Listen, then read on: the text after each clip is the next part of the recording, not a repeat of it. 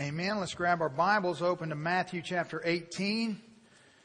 Matthew chapter 18. If you don't have a copy of Scripture, you can just grab the Bible from the pew rack in front of you and open to page 1133, and you'll find Matthew 18. We have just finished up a, a six week study of I Am Second, and it's just been a wonderful summer study. It's been a wonderful time of connecting together and God's shown us so much and I've really been waiting for today for uh, quite some time. I've been planning what we would do today for a long time, uh, waiting for this uh, rare opportunity that we have where we are completed with our, our summer series, but we don't begin uh, all of the fall things and go back to our normal schedule till next week. And so we were able to to squeeze this Family Summer Sunday right into the uh, middle here and be able to do this together today, have the talk we're going to have, and spend time together, uh, fellowship together th- over a meal.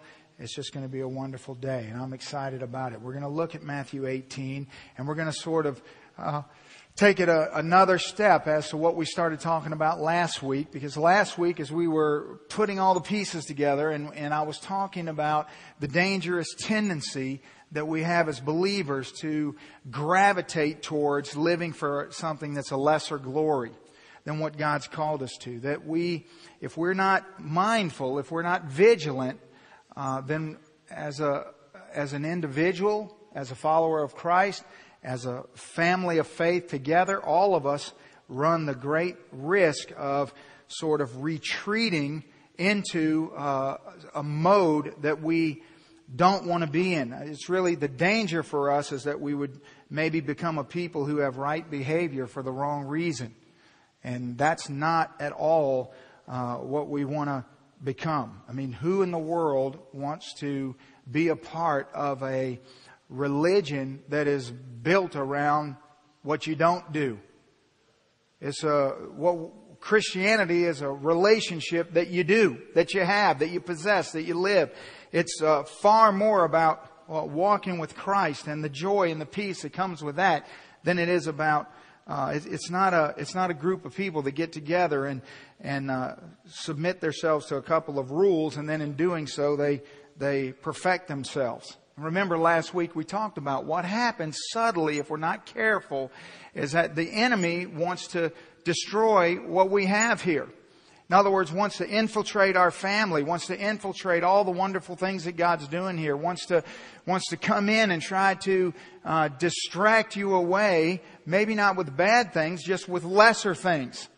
And so we have to be, we have to be proactive as a faith family. We have to always be uh, looking forward and always be uh, staying very, very close to the gospel and what the gospel says and what is the gospel message, and don't get tangled around with other things because we we don't have to look far. Uh, probably most of us in this room know people who are followers of Christ, or at least they say they're followers of Christ, and yet their their religious experience tends to be uh, where they they just uh, they they try really hard. They go to church. They they they then get feel guilty. They try harder. They go back to church. They get more guilty, and eventually they just get tired and burned out. And what happens is is that uh, either at the end they just give up and quit, or they just sort of uh, go into this uh, sustaining mode where they're motivated by guilt and the, the primary function of their life is tradition and not transformation. And what happens is the glory of God that's within them is covered, is veiled by a veil of condemnation. And so we talked about that last week. And uh, what I want you to see is that the world, uh, the world longs to see a demonstration of Christ that accompanies our explanation of Christ. In other words, the things that we, the scripture says about God, the world longs to see that in people. And when, when, when people meet people who, who genuinely walk in a relationship with God, it, it's striking to them. It's compelling to them. They, they are uh, moved by that. They're curious. They ask questions. They wonder. They don't understand. It's a, it's a beautiful thing people apart from Christ are drawn to authentic relationship. And we are so blessed here to have so much love in this room and to see God doing so many great things. And we have to be very careful. We have to be very mindful that we don't drift to lesser glory, that we don't move into, we don't shift into neutral and just start coasting along. And so today we're going to look in Matthew chapter 18 and we're going to see a very strong warning that Jesus gives us uh, about protecting what we have here and constantly checking and, and rechecking our priorities and our motivations. And in Matthew 18, Jesus is going to really answer the question uh, what is our responsibility to children? Children. It's a very, very important discussion. It's something that every year we need to take time and we need to have this talk and we need to be reminded of the, the blessing that our children are and the uh, the vast importance that the gospel puts on children. Let's look in Matthew 18 and let's let Jesus speak for himself and teach us this morning. Matthew 18, beginning in verse 1, Jesus says, uh, At that time the disciples came to Jesus saying, Well, who then is the greatest in the kingdom of heaven? Then Jesus called a little child to him and set him in the midst of them and said, Assuredly I say to you, unless you are converted and become as a little, as little children, you will by no means enter the kingdom of heaven. Therefore, whoever humbles himself as a little child is the greatest in the kingdom of heaven. Whoever receives one child like this in my name receives me. Whoever causes one of these little ones who believes in me to sin, it would be better for him if a millstone were hung around his neck and he were drowned in the depth of the sea. Let's pray. Father, we thank you for your word. God, we receive it today as the perfect gift that's intended for us. And Lord, we pray you'll give us ears to hear, hearts to receive, that we might see the glory and the splendor that's before us and that you would move in and through it and change us. Do as you will here, Lord, we pray. In Jesus' name, amen.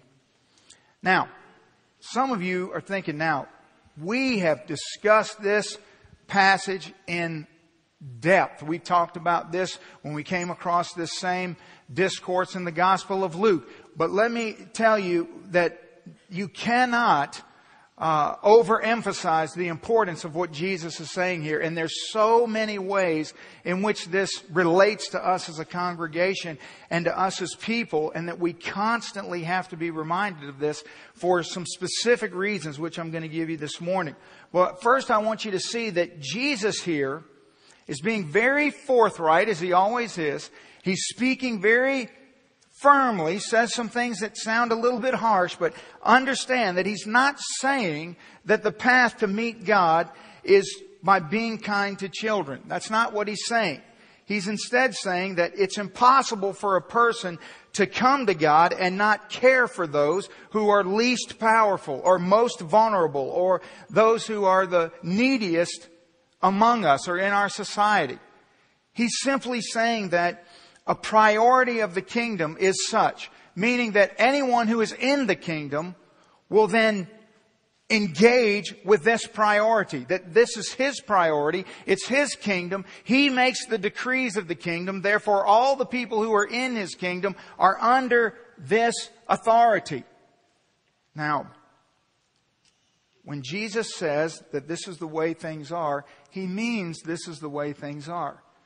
When, when he says that it would be better for you to have a millstone tied around your neck than to cause one of these little ones to stumble, he's giving us an indication of just how serious he is in what he says.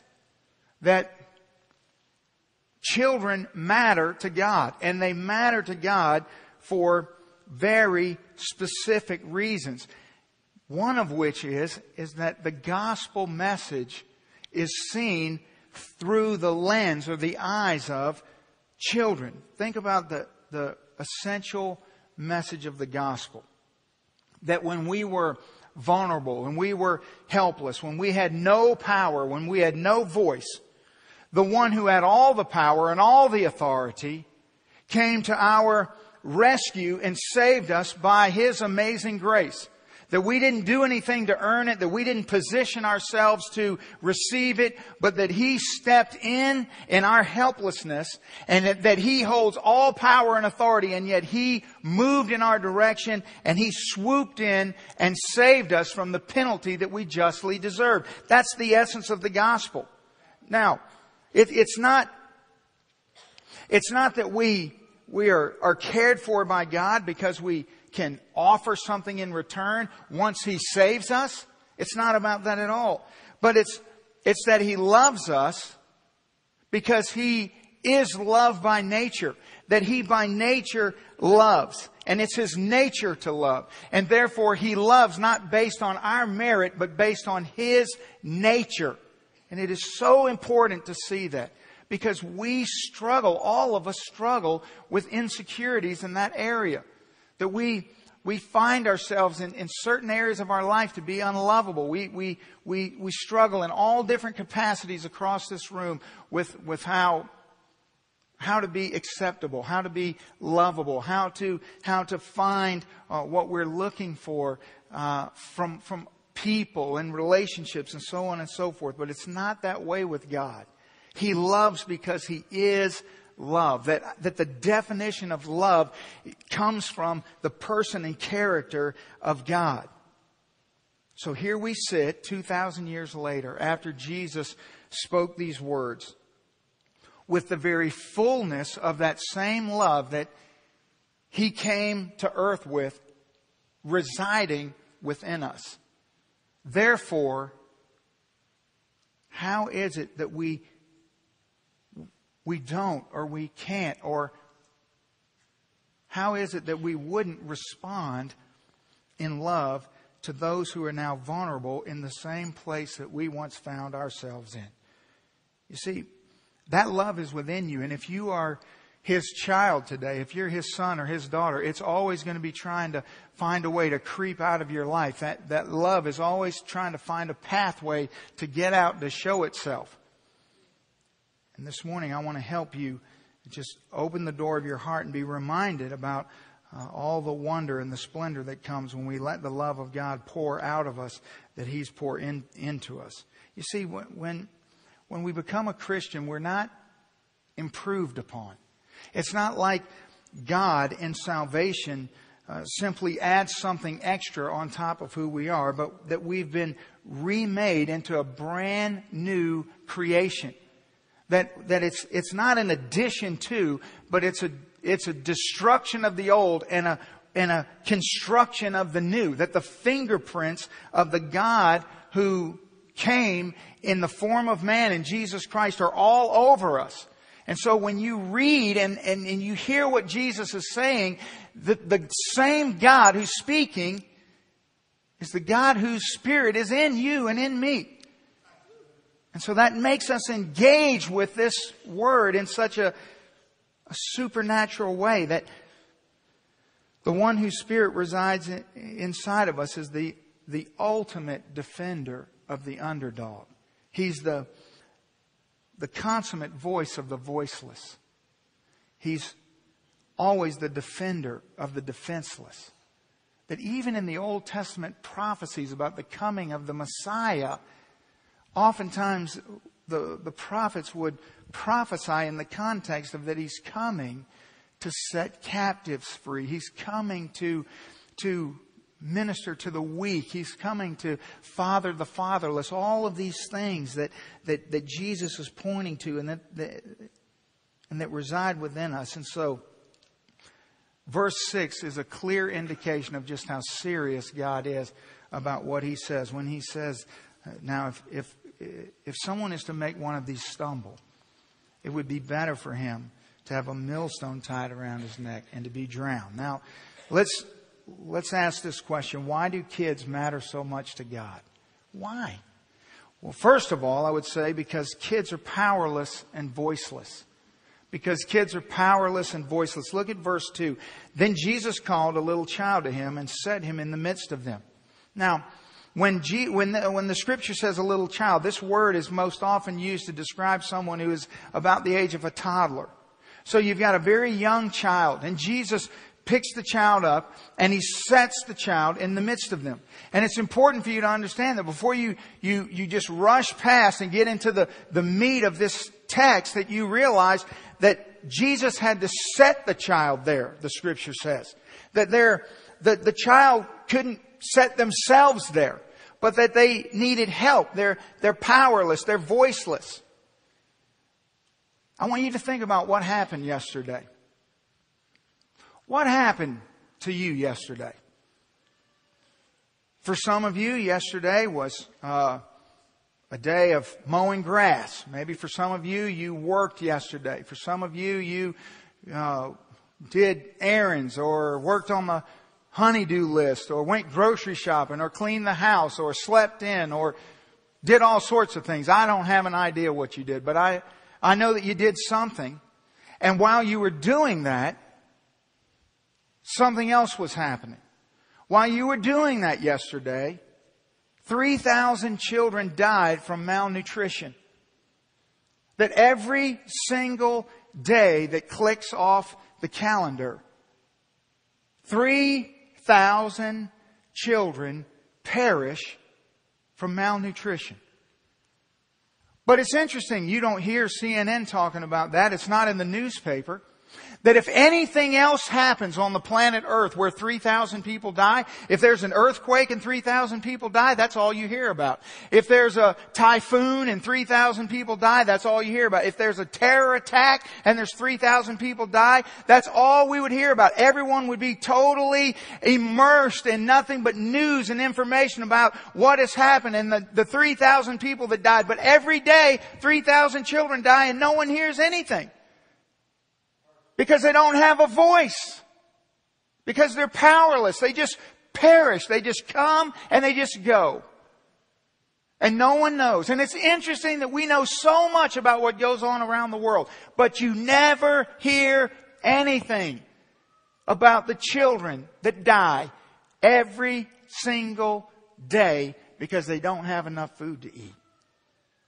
You see, we can't overlook the fact that children can't call the world's attention to their plight. Children don't get on the news and put a microphone in their face and start screaming about the injustice. You see, politicians know that children can't vote, and so they're really not concerned. They don't pay taxes. They, they're just easy to overlook. They don't have any power. And the one who came to transform the powerless is still today in the business of listening to the voice of the voiceless. Jesus loves children because children are so easily overlooked. Kids are easily mistreated because they lack power. They can't defend themselves. 126 million kids are in unjust labor situations right now around the world. 8 million of those are in situations that really fit the term slavery. That with every passing year, the number of kids around the world that are sold and sex trafficked rises. It's not going down, it's going up. And how can we, as followers of the God who spoke this word, how can we, as possessors of His Spirit within us, turn a blind eye to what's happening around us? Well, we can't, and we won't, and we don't. And this is why God so specifically, He, He, He calls us to respond to this charge. This is why we send teams every year to Moldova. This is why God has raised up Tammy Garfield right here in our congregation to have a heart for the orphans of Moldova. And so she's always trumpeting the cause of those orphans. And, and so many of you support those orphans on a monthly basis so that as they uh, graduate from the orphanage that they, they are able to go into a safe place until they're adults so that they don't get sex trafficked. That's why we as a congregation are engaged in what's going on around the world because we recognize the reality of this problem and the reality of what Jesus has commanded us to do. And I applaud so many of you in this room for what you are doing and what you have done and what you continue to do. And it's amazing and wonderful. It's what God's called us to do. It's not that we pat ourselves on the back. It's that we, we say, as Craig quoted this morning from Romans 12, that we present ourselves a living sacrifice. It's our reasonable service. It's a reasonable service. And so thank God you see, God doesn't just tell us to do things. You see, He, he plants you in a family that is doing things and He invites you to be a part of it he gives you opportunity. He raises people up in the congregation to, to trumpet a cause for us to get behind and rally behind and be obedient to the causes of Christ around the world. You know, that's the thing. Don't, don't get discouraged by the statistics I give you. It's terrible and it's horrible and it should break your heart. But it's not God's intention for one little church in the middle of nowhere in Podunk, Mississippi to change the, uh, all, to, to solve the problem of 126 million children. But you know what it is our responsibility to do? To change the future of every single child that we possibly can. And if the scripture teaches to whom much is given, much is expected, buckle up.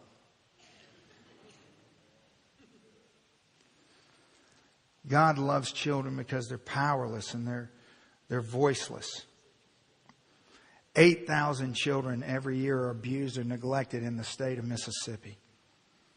Many of the children that so many of you spent the day with yesterday at the children's village in Wiggins, many of those children have been exposed to horrific things, heartbreaking things. They've seen things that you, you, you and I would hope that no adult would ever have to see or experience. And we can't go back and we can't change that, but what we can do is go up there and we can show them that, you know what, we know school's starting. We know that's hard. We know that it's hard enough for our own kids to, to walk into a new school the first day of school and not know people, but how hard is it when you live in an orphanage? How hard is it when you wear hand-me-downs? How hard is it when you, when you don't even have parents, when you ride on a school bus and all the other kids know where you got picked up? But one thing they do know is that there's a church 30 minutes south of them with a whole bunch of people that do care and do love them. And yesterday you were able to see them smile and laugh and just be reminded that you know what? There are good things in the world and there is a, there, there is hope and there is possibility for the future and that we love you and we care about you. You know, when we, when we do uh, Princess for a Day, and children from all over the area come, and and little girls, you know, walk into uh, Charlotte's Wonderland down there in the fellowship hall, and it's like an army of ladies descends down there, and it's it's so amazing. I always, always, always go down there because when I walk in, I can't believe it's the same place. I can't believe you could make that that room look that spectacular and you see all those little girls putting those dresses on and getting their hair done and their makeup done and, and they've got little jewelry stuff going and everything. And so many of those girls, it's just an opportunity for us to say, you know what, you're beautiful and you're special. And that God loves you and we love you and we just want to encourage you. We, we recognize that you don't have a, a voice, but, but we do. And we want to be sure to tell you that we love you and that we think you're amazing and wonderful and beautiful. You see, you, you know children don't have a voice. Because if they did, how would 1.3 million abortions be performed every year in this country? You know why those abortions are performed? Because the only thing that this country cares about right now is the voice of adults. The voice that says, you know what? I don't feel like dealing with this. I don't feel like taking responsibility for this. I don't feel like this or I don't feel their voice matters, but no one cares about the 1.3 million voices that aren't heard. Don't you see that God God is a God who speaks on behalf of those who can't speak for themselves, who intervenes, who intervenes for the weak and the neglected and the unheard. He's a defender of those who need to be defended. And so God loves kids because they're powerless and they're voiceless. Number two, God loves kids because they possess an open heart. They possess an open heart. See, children are so special in so many ways. And I, I've always asked myself, why, why do I love kids so much? I mean, I know that I'm a little over the top. I understand that. And, you know, this weekend, Lisa and I went and had dinner at uh, a wonderful family in our church's house. And, you know, they've got three amazing kids. And, and it's hard, it's hard to, for me to even have an adult conversation because I'm over there rolling around and jumping on the furniture and playing with the kids because I just love the kids. Because their heart is so open, because they, they don't pretend to have it all together. Kids, kids put their struggle right out there for you to see. There's no pretense with kids. And I'll be honest with you, I set out to do something just to have a little bit of fun, but in the process, it really turned out to be uh, a great illustration of what I'm trying to communicate to you. So rather than me tell you, just watch this little video and watch the struggle right outside the hearts of children.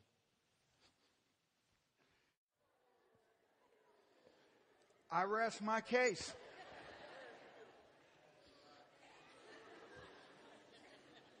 It's your kids.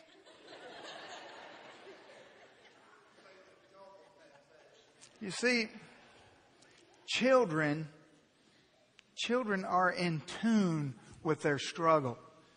They, they, it's, they, they don't pretend to have it all together. They don't, they don't act like, you know, uh, they, they don't have any problems. They don't have any struggles. They, they, they're, they're wrestling just like we are in our head, but they're, they're okay with it. They recognize this is the worst torture that anybody could ever do to me. And they're talking to themselves going, no, don't eat it, don't do it. Because they're, but we struggle the same way, we just don't admit that.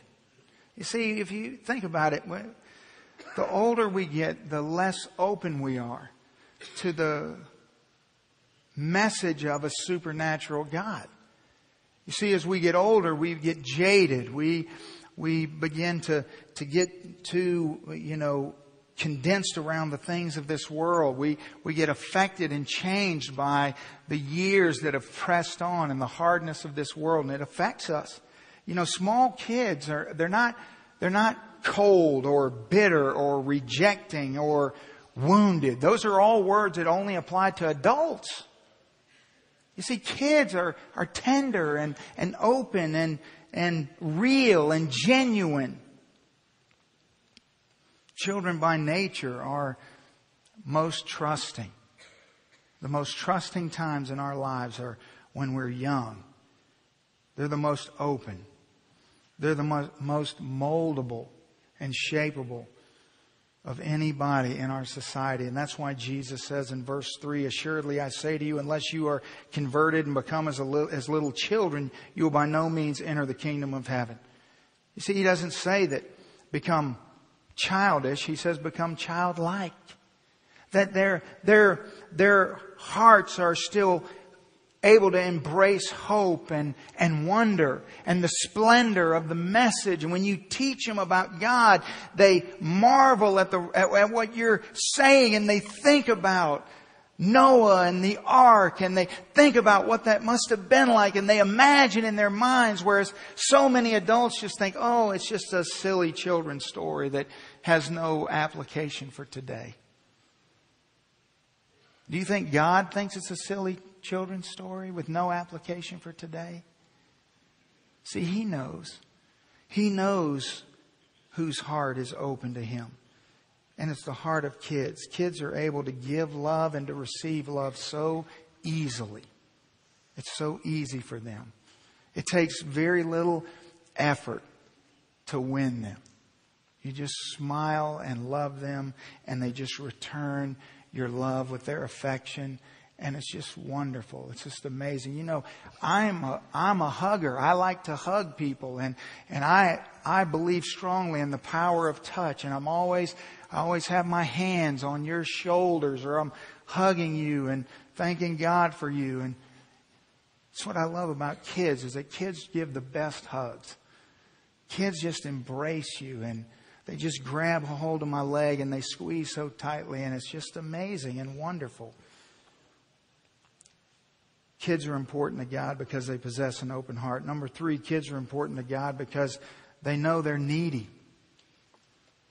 They know they're needy. In other words, they know their weakness. Think about the fact that children are so easily frightened. Why? Because they're, they know, they're afraid of every, even things that they know they shouldn't be afraid of. They can't not be afraid of it.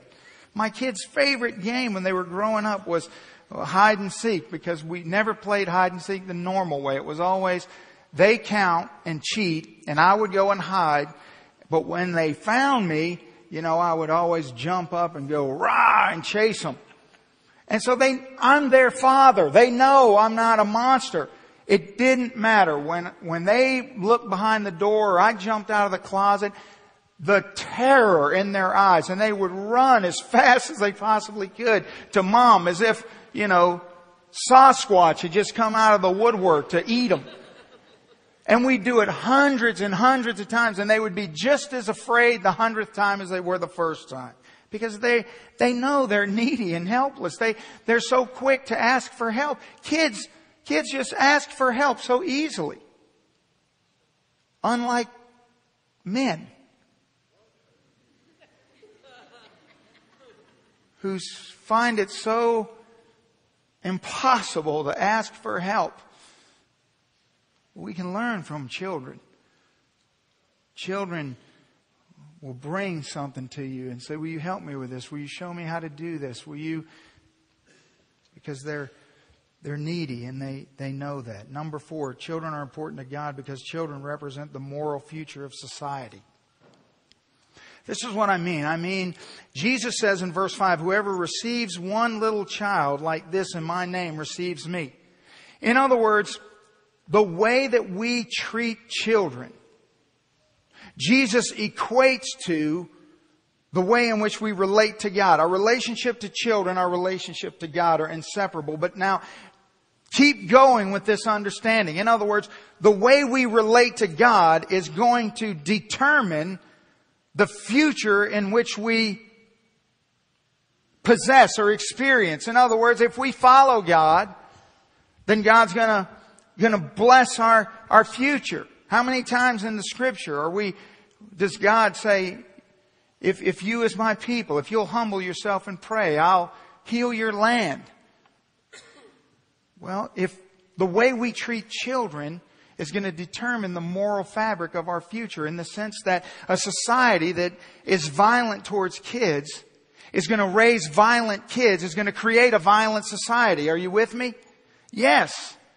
And so in a culture where every year more money is spent on pornography than on professional football, baseball, and basketball and hockey combined. Combined. Are we naive enough to think that the trickle down nature of sin is not going to destroy our children? That would be very foolish on our part. Very foolish. Every man addicted to pornography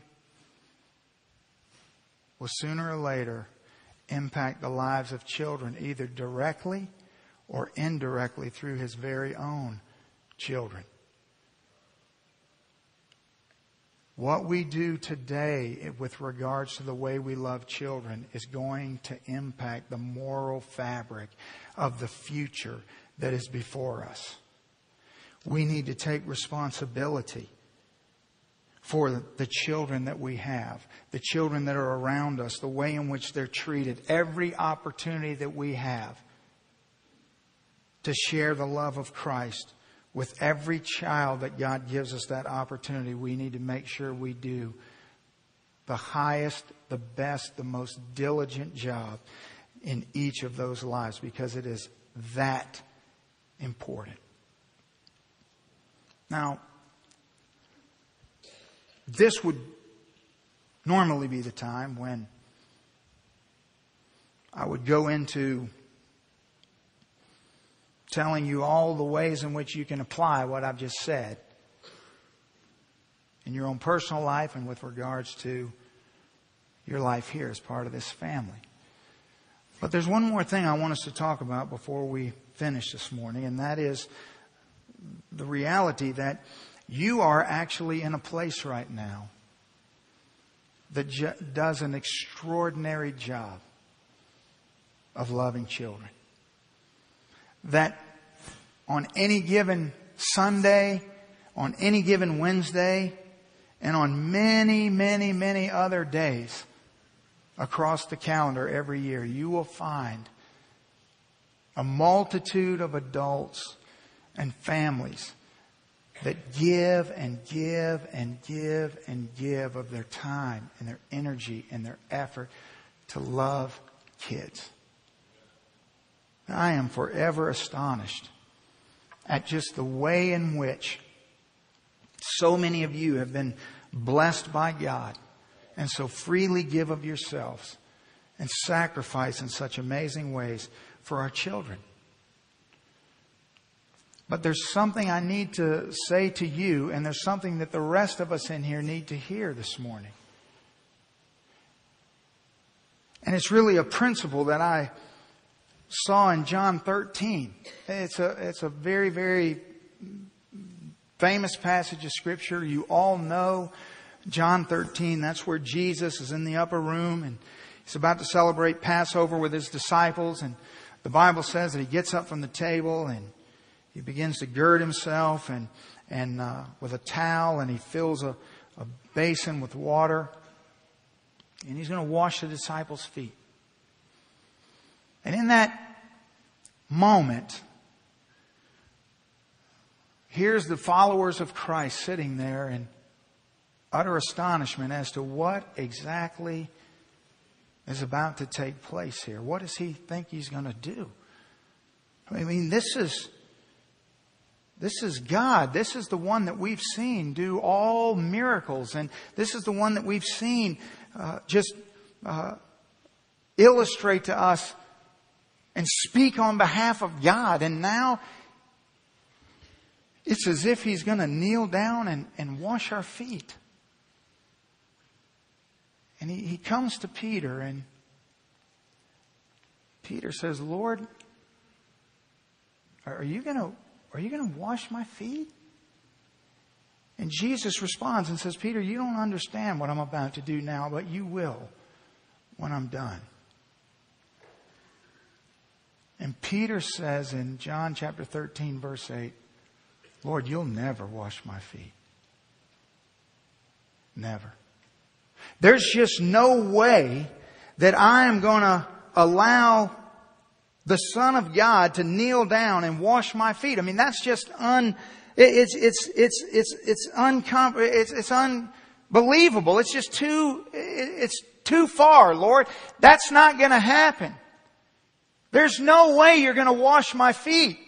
There's no possible way that I could sit here and allow you, God, you're the one we're supposed to worship you. We're supposed to exalt you. We're here for your glory. You can't kneel down and wash my feet.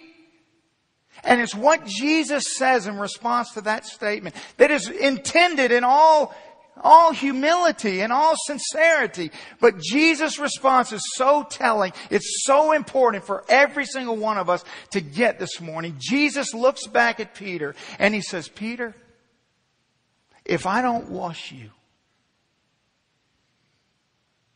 you have no part in me. You see, he's going to go on to say, now that I've washed all of your feet, now you go and do likewise. You become foot washers. You give your lives to, to washing the feet of others. But before he says that, he says, Peter, If I don't wash you, you have no part in me. Jesus is saying, you can't be a foot washer unless you have your feet washed by Jesus. The danger is not so much here that you would just not serve. That's not who we are. The danger is that some of you in here wash feet, wash feet, wash feet, wash feet, Sunday after Sunday after Sunday after Sunday. And you never stop to let Jesus wash your feet. You cannot be a foot washer unless your feet are washed.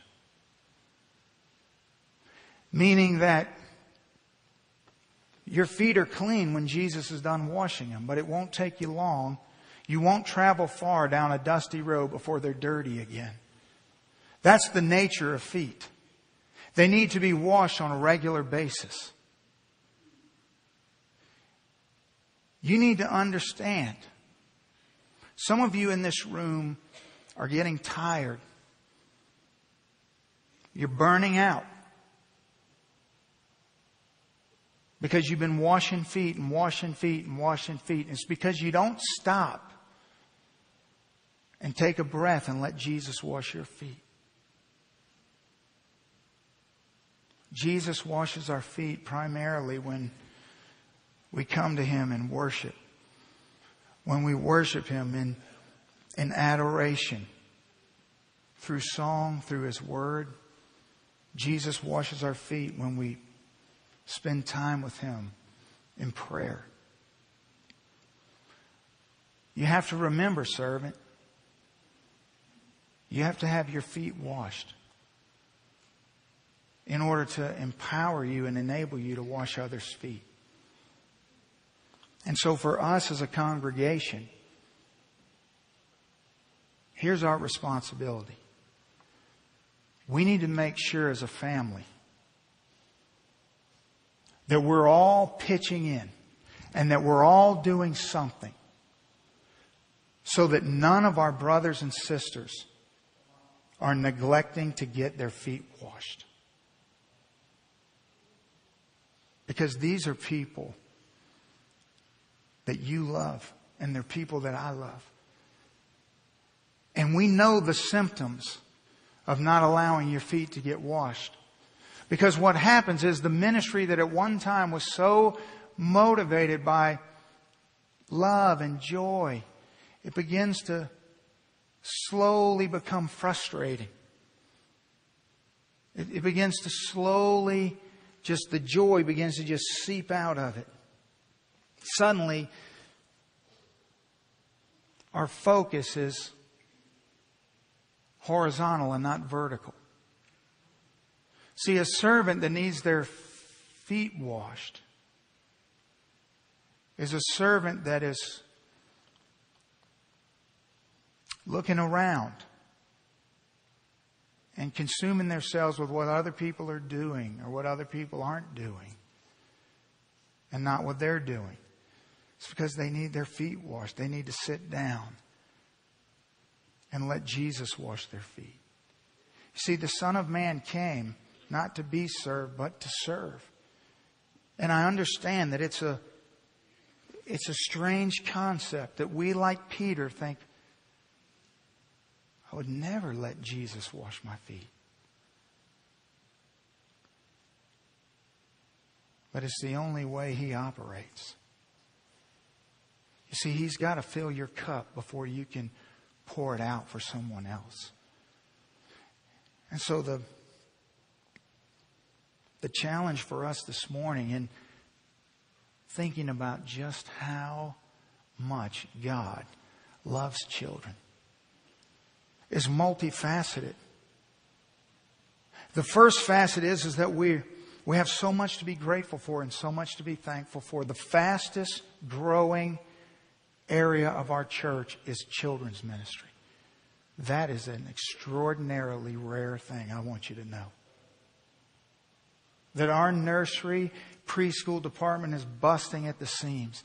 That for, for the last two months, we've had a long range planning committee working and strategizing and planning and thinking about how we're going to be able to sustain the growth that we have and where we're going to put the kids. And it is a wonderful, wonderful place to be. And so the first facet is just a, a heart of gratitude.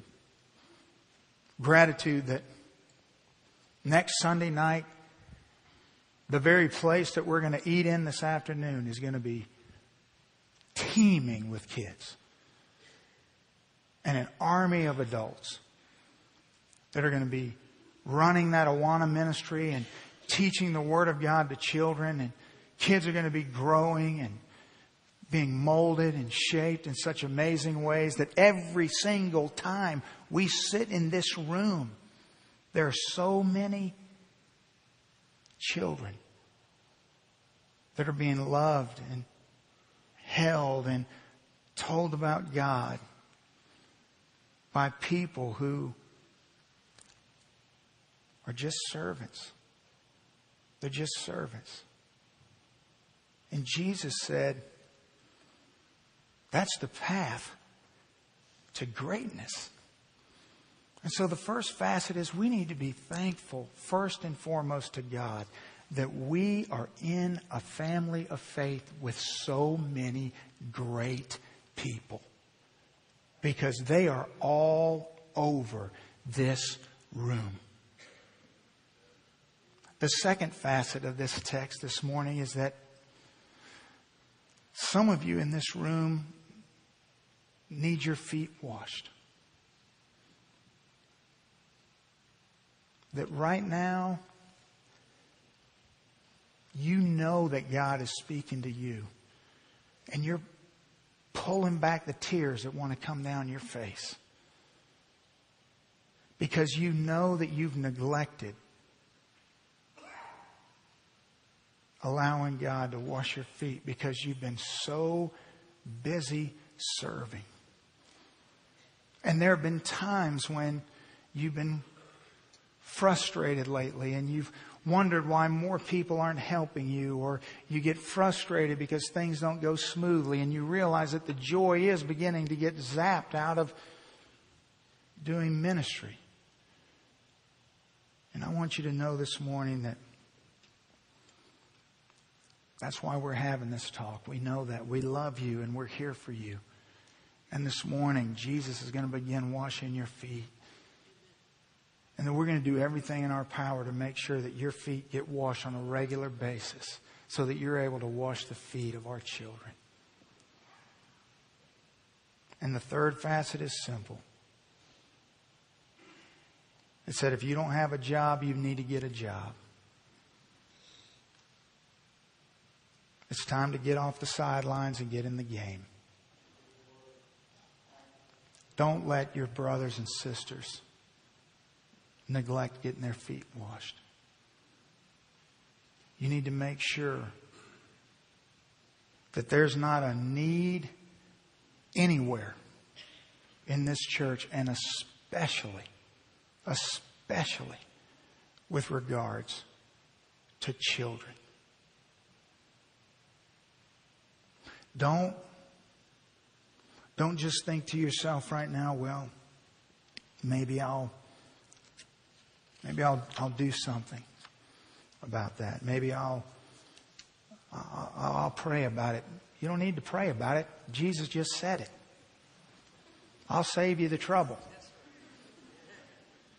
You need to do something. Today. Today. One more warning. To all you servants that are out there. Be careful. Listen to what I'm saying. Late last night,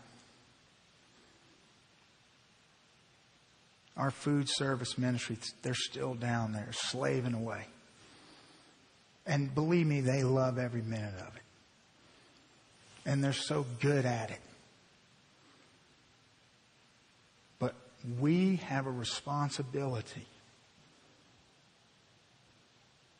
to make sure that they don't get empty. Because if one of our brothers or one of our sisters gets empty, they get in a very dangerous place. Because you know what empty people do? Empty people will grab a hold of anything to try to get full. A lot of empty people go through very, very, very difficult times in their life, stray away from the Lord, make terrible decisions because they got burned out. There's some of you in this room that this place represents a, a safe haven for you. I know who you are, and you know I'm talking to you. Because when you came here, you sat down in my office, or we sat down at Taco Bell, and you looked at me and said, Pastor, I'm, I'm hurting. And my family's here because for years we've been in another church and we're tired and burned out and frustrated and empty. And we just need a place to come and to heal. And we're so glad we can be that for you. We're so glad. You see, we'll never, ever, ever be a place that burns each other out as long as we're all in this together. I mean, look at the people in this room. What can we not do? I'll show you a video during lunch that will just bless your heart like you can't believe. Of the, the fruit of what's being done here in the lives of children. It's an astonishing thing. So we're grateful today because God has allowed us to worship Him amongst so many great people. We're cautious today to make sure that if we're serving, we don't get empty, that we're getting our feet washed. And we're conscious today that we all need to play a role in some way, shape, or form. It's good to be part of a family, isn't it? It's good. And it's good to have a Heavenly Father that gives us clear direction. So we don't have to wonder. We don't have to scratch our heads. All we have to do is go. It's good. Let's stand and bow our heads. Father, we thank you this morning. We thank you, Lord, that you are so wonderful and so good to us, Lord. And we thank you that in your goodness, Lord, you have given us the joy of being a part of a church family, Lord. And Father, that right now, hundreds of people in this room can just think back on all of the amazing ways in which you have impacted our lives through the people around us, Lord. Thank you, Father, that there are always those willing to stand in the gap and to serve our children. We're so very grateful for that, Lord. We give you praise and glory for it. And we, we ask you to just bless them today. And we want you, Lord God, to, through the power of the Holy Spirit, God, just remind them of how amazing it is to you. The smile that it puts on your face to look down and see their greatness in the kingdom of God, even though it is so often overlooked in so many areas of this life. And Father, today there are those in this room who need their feet washed by you, Lord. They're tired. They're empty. And Father God, they they just continue to press on. They just continue to push themselves to, to get through another week or another month. Father God, we ask that you begin to wash their feet, Lord. That you'd begin to remind all of us that we need you. That we can't do anything until we have just sat before you and allowed you to minister to us. God, in so many ways, we may have grown up and we may feel big and powerful today, but Lord, the reality is, is that we're not and that we can't and that we, we still need you every moment of every day. Thank you. Thank you for placing your spirit within us and always being with us and available to us, Lord. Thank you for reminding us today to yield to you. Father, we thank you. We thank you that there are many in this room who are going to become a, a part of this family through service because of what you've spoken today. And we thank you for that. That there'll be, there'll be people in this room who will find a joy that they never knew they were missing that they will engage their lives in the lives of children. And that in a place like this, we, we get to see those children grow up and, and get married and then have children. It's such a beautiful thing, Lord, to see how you have poured into such young lives that so many people think it's just a waste of time, that they don't get it, it won't matter. But we've seen it matter. There are young moms and young fathers right now in this place that I remember in the preschool department.